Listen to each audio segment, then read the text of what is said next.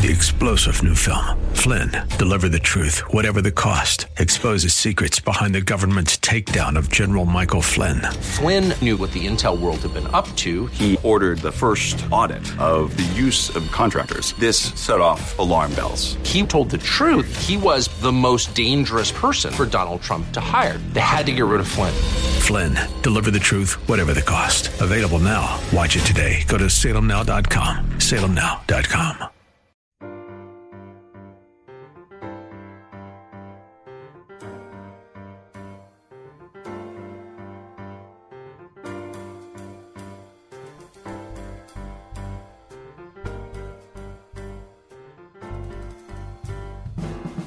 Welcome to His Life Revealed with Pastor Todd Granger of His Life Fellowship in San Antonio, Texas. We're glad you've chosen to join us today.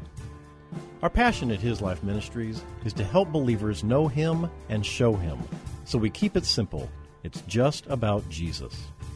Our prayer is that the Holy Spirit will make His truth plain to you so you can walk in freedom and enjoy the life of union that God has designed for you to live. And now, here's Pastor Todd. Well, as has been mentioned, we're going to start Romans chapter 12 tonight. We're only going to do two verses. The first two verses, very powerful verses that speak to who we are, the truth of who we are. You know, we talk about that a lot here. In fact, just about every Saturday. Question is, how often do you think you need to be reminded? Well, if you're like me, you need to be reminded all the time. Because you know what? The truth is that that reminder should not be condemnation to us, it should be affirmation. Because it's not saying become, it's saying be. It's not saying that you should try to be, it's saying that you are. So when we remind you of who you are, there should be a voice of praise going up within your soul that says, Yes, that's who I am not condemnation. It says, Gosh, I wish I could live that way all the time. You know, if you start praising Him for who you are, you begin to live like who you are. That's the truth of it. You'll go a lot further on the praise and the affirmation of the Spirit than you will on the condemnation of the flesh. This is really a matter of obedience. That's really what it is. My body is functioning right now because my heart is being obedient to the way it was made. If when it stops being obedient, I stop living in the body. Well, that's true of you guys as well. Concerning your identity in Christ, when you are living out that identity, you're being obedient to the way God made you. You're functioning naturally what we're going to talk about tonight is not something that you literally have to impose upon yourself, or God's asking that He might impose it upon you. What we're talking about tonight is really about recognition and affirmation. Because for us, it's all done in Christ, is it not? It's all yea and amen. So at this point, for us, it's a matter of renewing, reaffirming, recognizing the truth. You see, what the enemy wants to convince us of emotionally is that somehow we have to create these things. He wants us to think that emotionally I have to create my union with Christ, my fellowship with Him. That if I'm not feeling it, it doesn't exist. But you know what? We can come here tonight, and every one of us I think most every one of us can stand up and make a testimony to the truth that Christ is our life. And I don't care what kind of week you've had. I don't care how big a stinker you were. I don't care what went on in your life. You could still stand up and make that profession, that testimony. And all of heaven would shout, Amen. Because you know what? That's how they see you. And that's how God wants you to see yourself in Christ, His own. It is a matter of obedience. And true obedience is an outward expression of an inward reality. That's what true obedience is. It's really not you trying to create something or do something, it's an outward expression of an inward reality. It's us behaving in accordance with who we are. Now, Paul, you've heard me say this before, Paul has an order to his writing.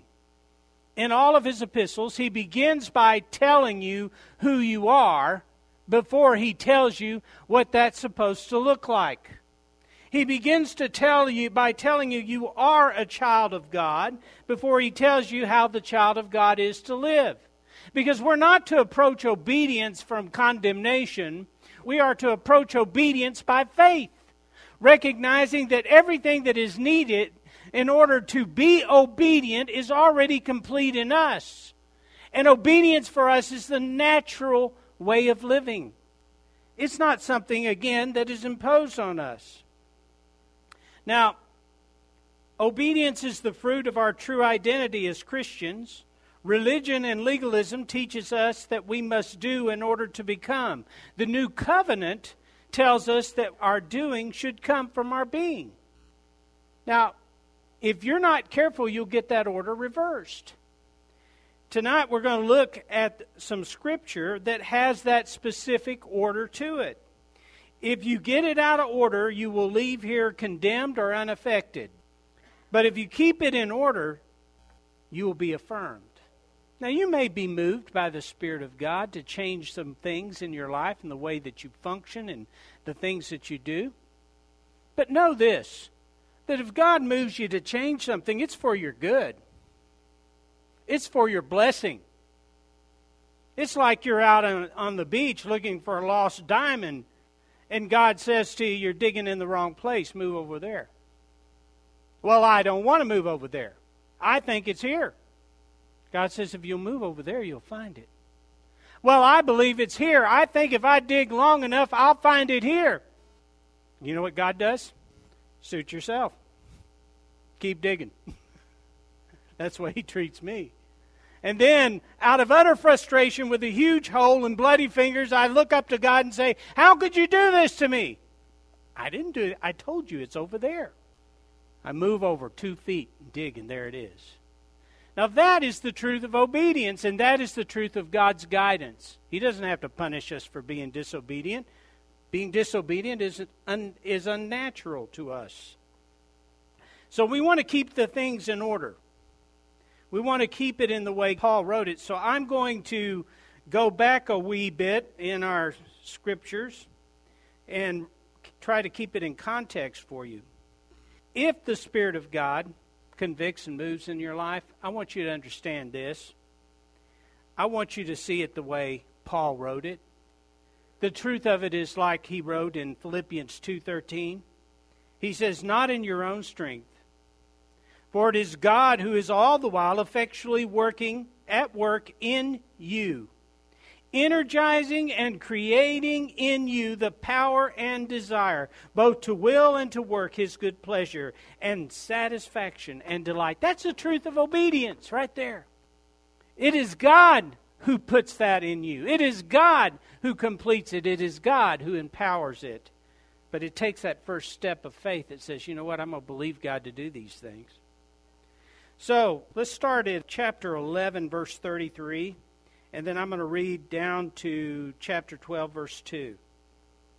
Oh, the depths of the riches and wisdom and knowledge of God! How unfathomable, inscrutable, unsearchable are his judgments, his decisions. And how untraceable, mysterious, undiscoverable are his ways, his methods, his paths. For who has known the mind of the Lord, and who has understood his thoughts, or who has ever been his counselor? Or who has first given God anything that he might be paid back, or that he could claim recompense? For from him, and through him, and to him are all things. For all things originate with him and come from him. All things live through him and all things center in and tend to consummate and to end in him. To him be glory forever. Amen. So be it. Chapter 12, verse 1. I appeal to you, therefore, brethren, and beg of you, in view of all the mercies of God, to make a decisive dedication of your bodies, presenting all your members and faculties as a living sacrifice holy, devoted, consecrated and well pleasing to God, which is your reasonable, rational, intelligent service and spiritual worship. And do not be conformed to this world, this age fashioned after and adapted to its external superficial customs, but be transformed, changed by the entire renewal of your mind, by its new ideals and its new attitude, so that you may prove for yourself what is the good and acceptable and perfect will of God, even the thing which is good and acceptable and perfect in His sight for you. Now let's take a look back at, at verse 1 of chapter 12. And Paul is giving us the pathway for abundant life, for abundant living. It is so vital in key and key to the way that we are to live that the Spirit of God, through Paul, literally pleads with us. This is not a passive suggestion.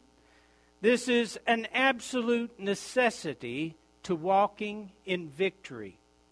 Paul says, I plead with you, I beg you, in view of all the mercies of God. In other words, with a focus on all that you have in Christ, all that you have been delivered of, all that you have become by His grace, in light of God's sovereignty and the path that He has made for you, do this. And again, Paul is referring back to the doxology that we just read in verses 33 through 36 in chapter 11. Paul tells us, we know through the scripture that every obstacle to living in this way has been removed by the mercies and the grace of Christ. There's only one obstacle left, and it's your will. Because this is a matter of choosing. Now that you are a new creation, justified and at peace with the sovereign God, please do this. In fact, one, one writer that I read commented that, I beg you, is the language of grace, not the language of law. This is not just Paul's pleading, this is God's passionate appeal to us as his children. And the mercies of God is a Hebraism which really means mercy heaped upon mercy and, and blessing heaped upon blessing. Now, again, keep in mind the order. God has told us who we are. Now He's telling us how we should live. The truth is that unless we have received this mercy and blessing, we would never be able to or have the desire to be obedient to God's call, would we? If we had not come this far, we wouldn't go no further. The Spirit of God is pleading with us to make a decisive dedication of our bodies. He says, presenting all your members and faculties as a living sacrifice, holy and devoted, consecrated. This is placing our bodies at the disposal of the Spirit of God. What it is, is it's a picture of the first Levitical offering, which was a, a voluntary burnt offering in which that sacrifice was completely consumed on the altar. It's a free will offering a matter of choosing.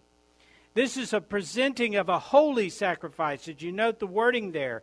That this body is a holy sacrifice to be consumed for the glory of God. It is a recognition that your body is to be an outward expression of the inner truth. Now, I want you to understand, he says, presenting yourselves. Not too long ago, I went and voted. And when I voted, I had to present who I was and what my political persuasion was, what my party was. Okay? I had to present that, but presenting that did not make me that way. I was already there. I was already of the political persuasion that I was before I stepped up there. I presented it because they needed to document it. Presenting it declares me. I was declaring who I was. It affirms who I am in the minds of those officiators, okay? So here's the truth of it your body belongs to the Lord if you're a child of God, it belongs to Him. But if you walk in the deception that the body is who you are, you have possessed that body as your own and are declaring it who you are. If you believe that the body is who you are, you will not live to the truth of who you really are. Is that confusing? I hope everybody got it. We're small enough you can raise your hand if you didn't. The truth is that if you are living to the body as who you are, you're not living to the truth of who you are. It is placing our body at the disposal of the Spirit. It is a recognition that the body is now to be the outward expression of our union with Christ.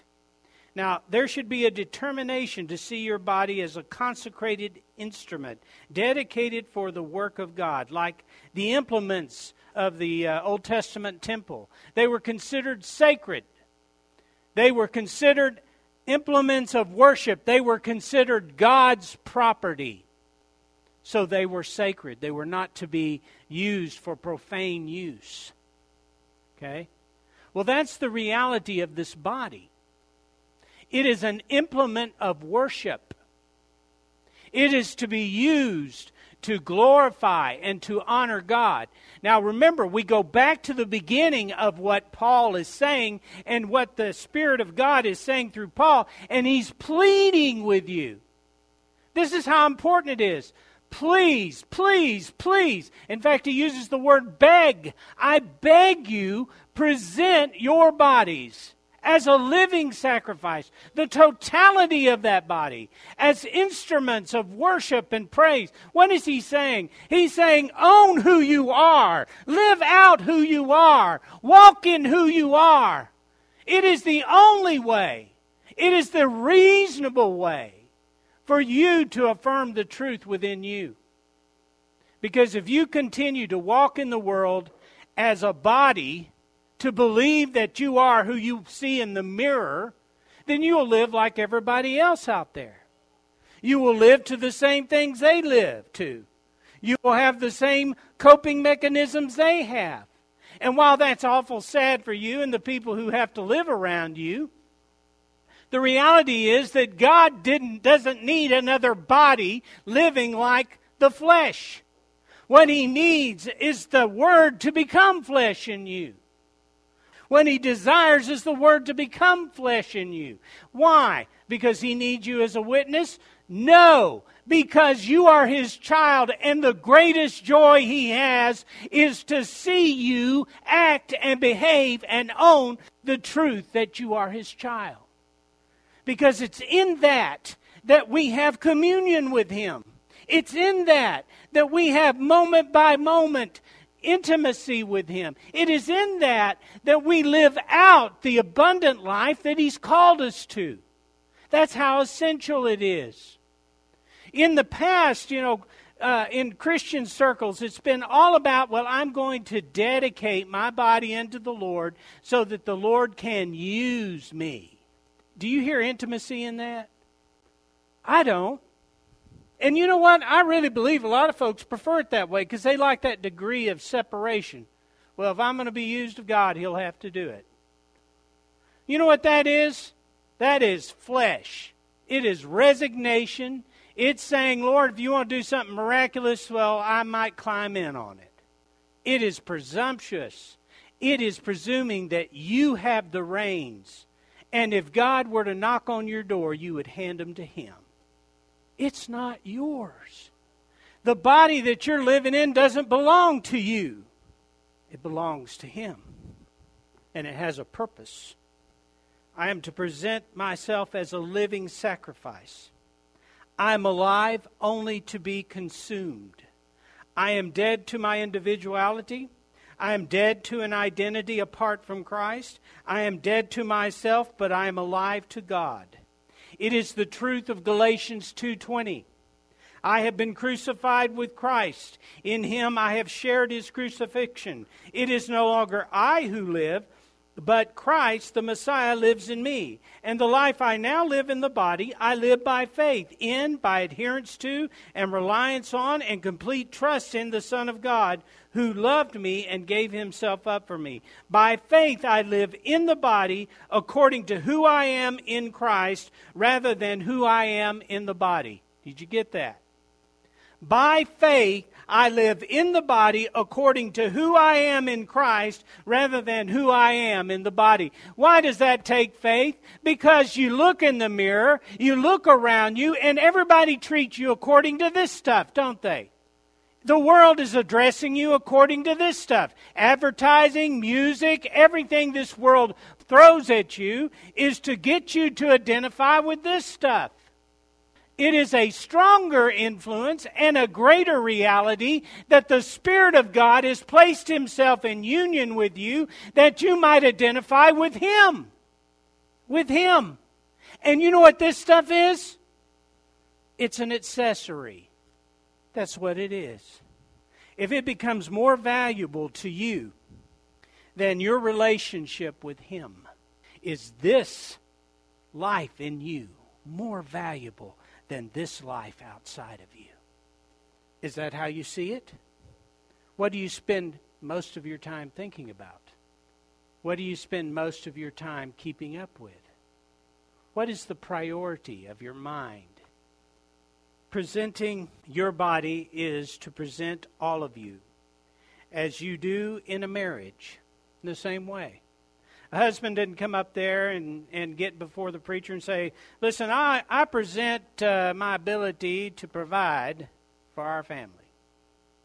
And the woman gets up there and she says, Well, you know, I'll present the caring for any children that might happen, and I think I'm a pretty good cook. I'll, I'll, I'll put that up here and we're supposed to make a marriage out of that. No, you come up here and you are presenting all that you are. Every bit. They're not receiving your ability to cook. They're not receiving your ability to take care of kids. They're not receiving your ability to earn an income. They're not even receiving your ability to love them. What they are receiving is you. You. All of you. When we make a commitment to the Lord, when we say, I present myself unto Him, we are saying that all of it belongs to you. You say, well, that's rather an academic statement. I know it all belongs to Him. Do you really? When we say, I am to present myself as a living sacrifice, He's not saying that this is a new, that this, that this is the time in which He took possession of you. He is saying that what you are believing and what you are embracing and owning in that moment is that it is His to be consumed as He chooses. If you really think about that, that's not something you can flippantly profess. Your bodies are instruments that will be used by something. They will be given over to the inclinations of the flesh, or they'll be given over to the spirit. There's no alternative, there's only one or the other flesh, spirit. Not union of flesh and spirit, which is where most Christians think they live, but flesh or spirit. There is no union between the old man and the new creation. There is no union. Romans 6:13 Paul speaking says, "Do not continue offering or yielding your bodily members and faculties to sin as instruments, tools of wickedness, either instrument of sin or an instrument of righteousness. But offer and yield yourself to God as though you have been raised from the dead to perpetual life, and your bodily members and faculties to God, presenting them as what? Implements of righteousness. This is a caution against duality. He says, Don't continue doing this. Don't continue to view yourself in this way. Don't continue to uh, try to acclimate yourself to the world and its pleasures. Don't continue to, to put your hopes and your dreams in the, in the flesh and in what the world can give you. Don't continue to try to present your identity as being something in this world, but set yourself apart in the truth that you are a new creation, a child of God. Surrender yourself to the truth that you are a new creation. And your faculties, you know what that means? Whatever you got up here between the ears. That's what he's talking about. Your capacity to be, your mind, will, and emotion. What are you giving it over to? This is a caution against duality. To present means to yield. Romans 6:19 says, I am speaking in familiar terms because of your natural limitations. For as you yielded your bodily members and faculties as servants to impurity and ever increasing lawlessness, So now yield your bodily members and faculties once for all as servants to righteousness, right being, and doing, which leads to sanctification.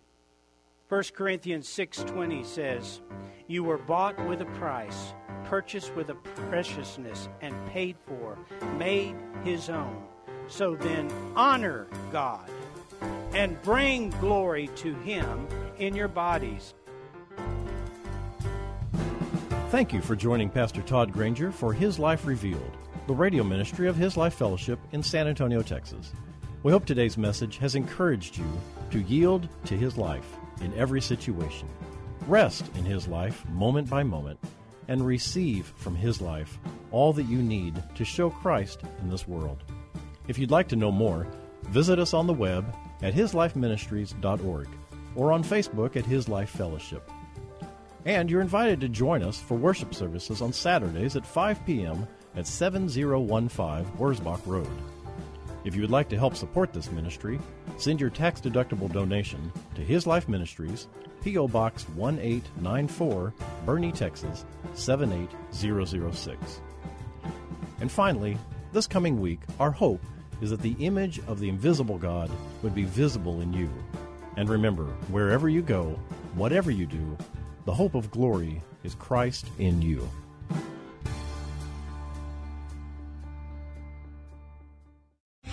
Three star general Michael J. Flynn, head of the Pentagon Intelligence Agency, knew all the government's dirty secrets. He was one of the most respected generals in the military. Flynn knew what the intel world had been up to. He understood its funding. He ordered the first audit of the use of contractors. This set off alarm bells.